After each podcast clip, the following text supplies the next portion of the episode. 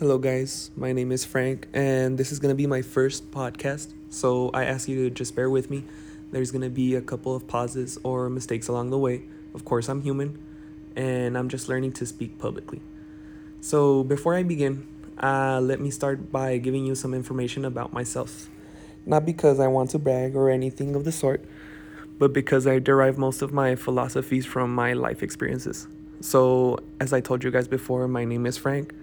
I am twenty years old, and I am an aspiring motivational speaker, which is the reason why I am creating this po- podcast.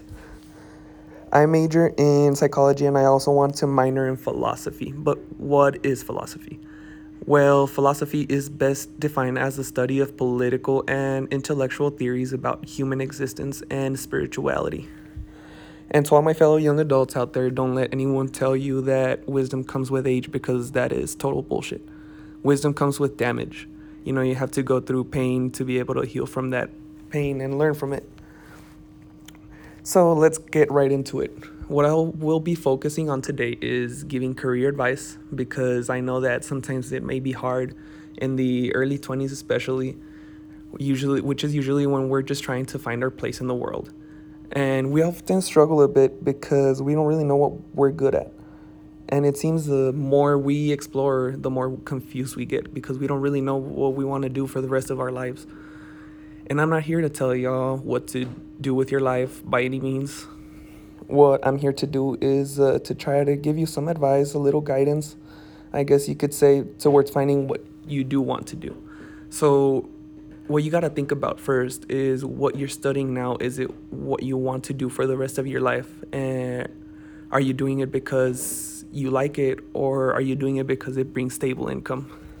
At the end of the day, what we're looking for is stability, you know, being able to pay the bills and maybe treat yourself once in a while. And now that you thought about it, are you passionate about what you do?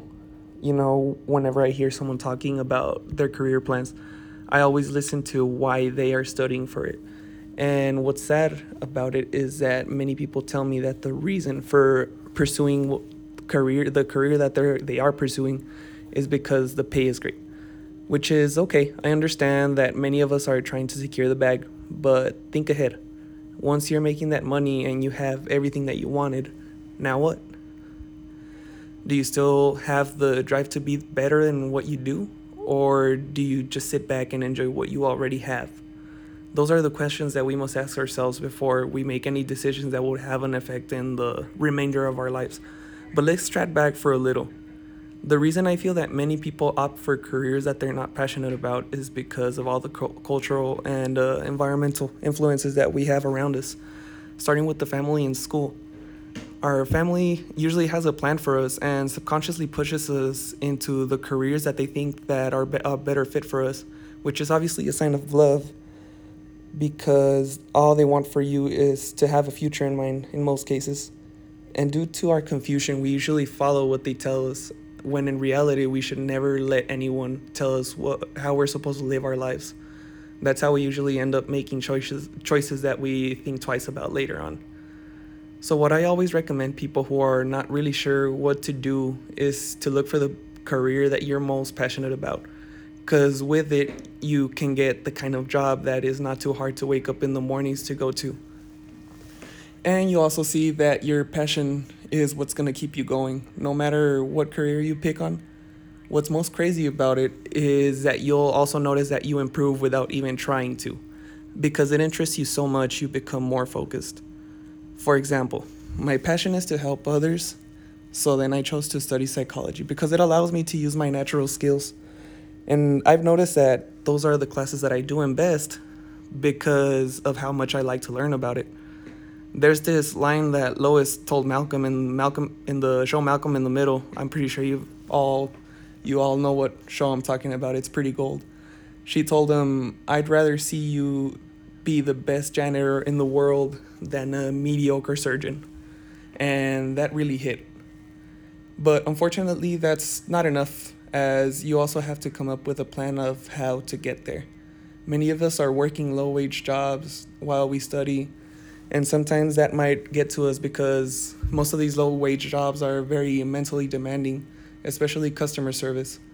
that's also good because it makes the accomplish it, accomplishment that much sweeter, you know? I'm not going to say that it's easy because it's not, not at all. But struggle is ined- inevitable. One of those things that we can't prevent. What we can, what we do have a choice over, though, is our perspective. You can either let the struggle break you or you can use it as motivation.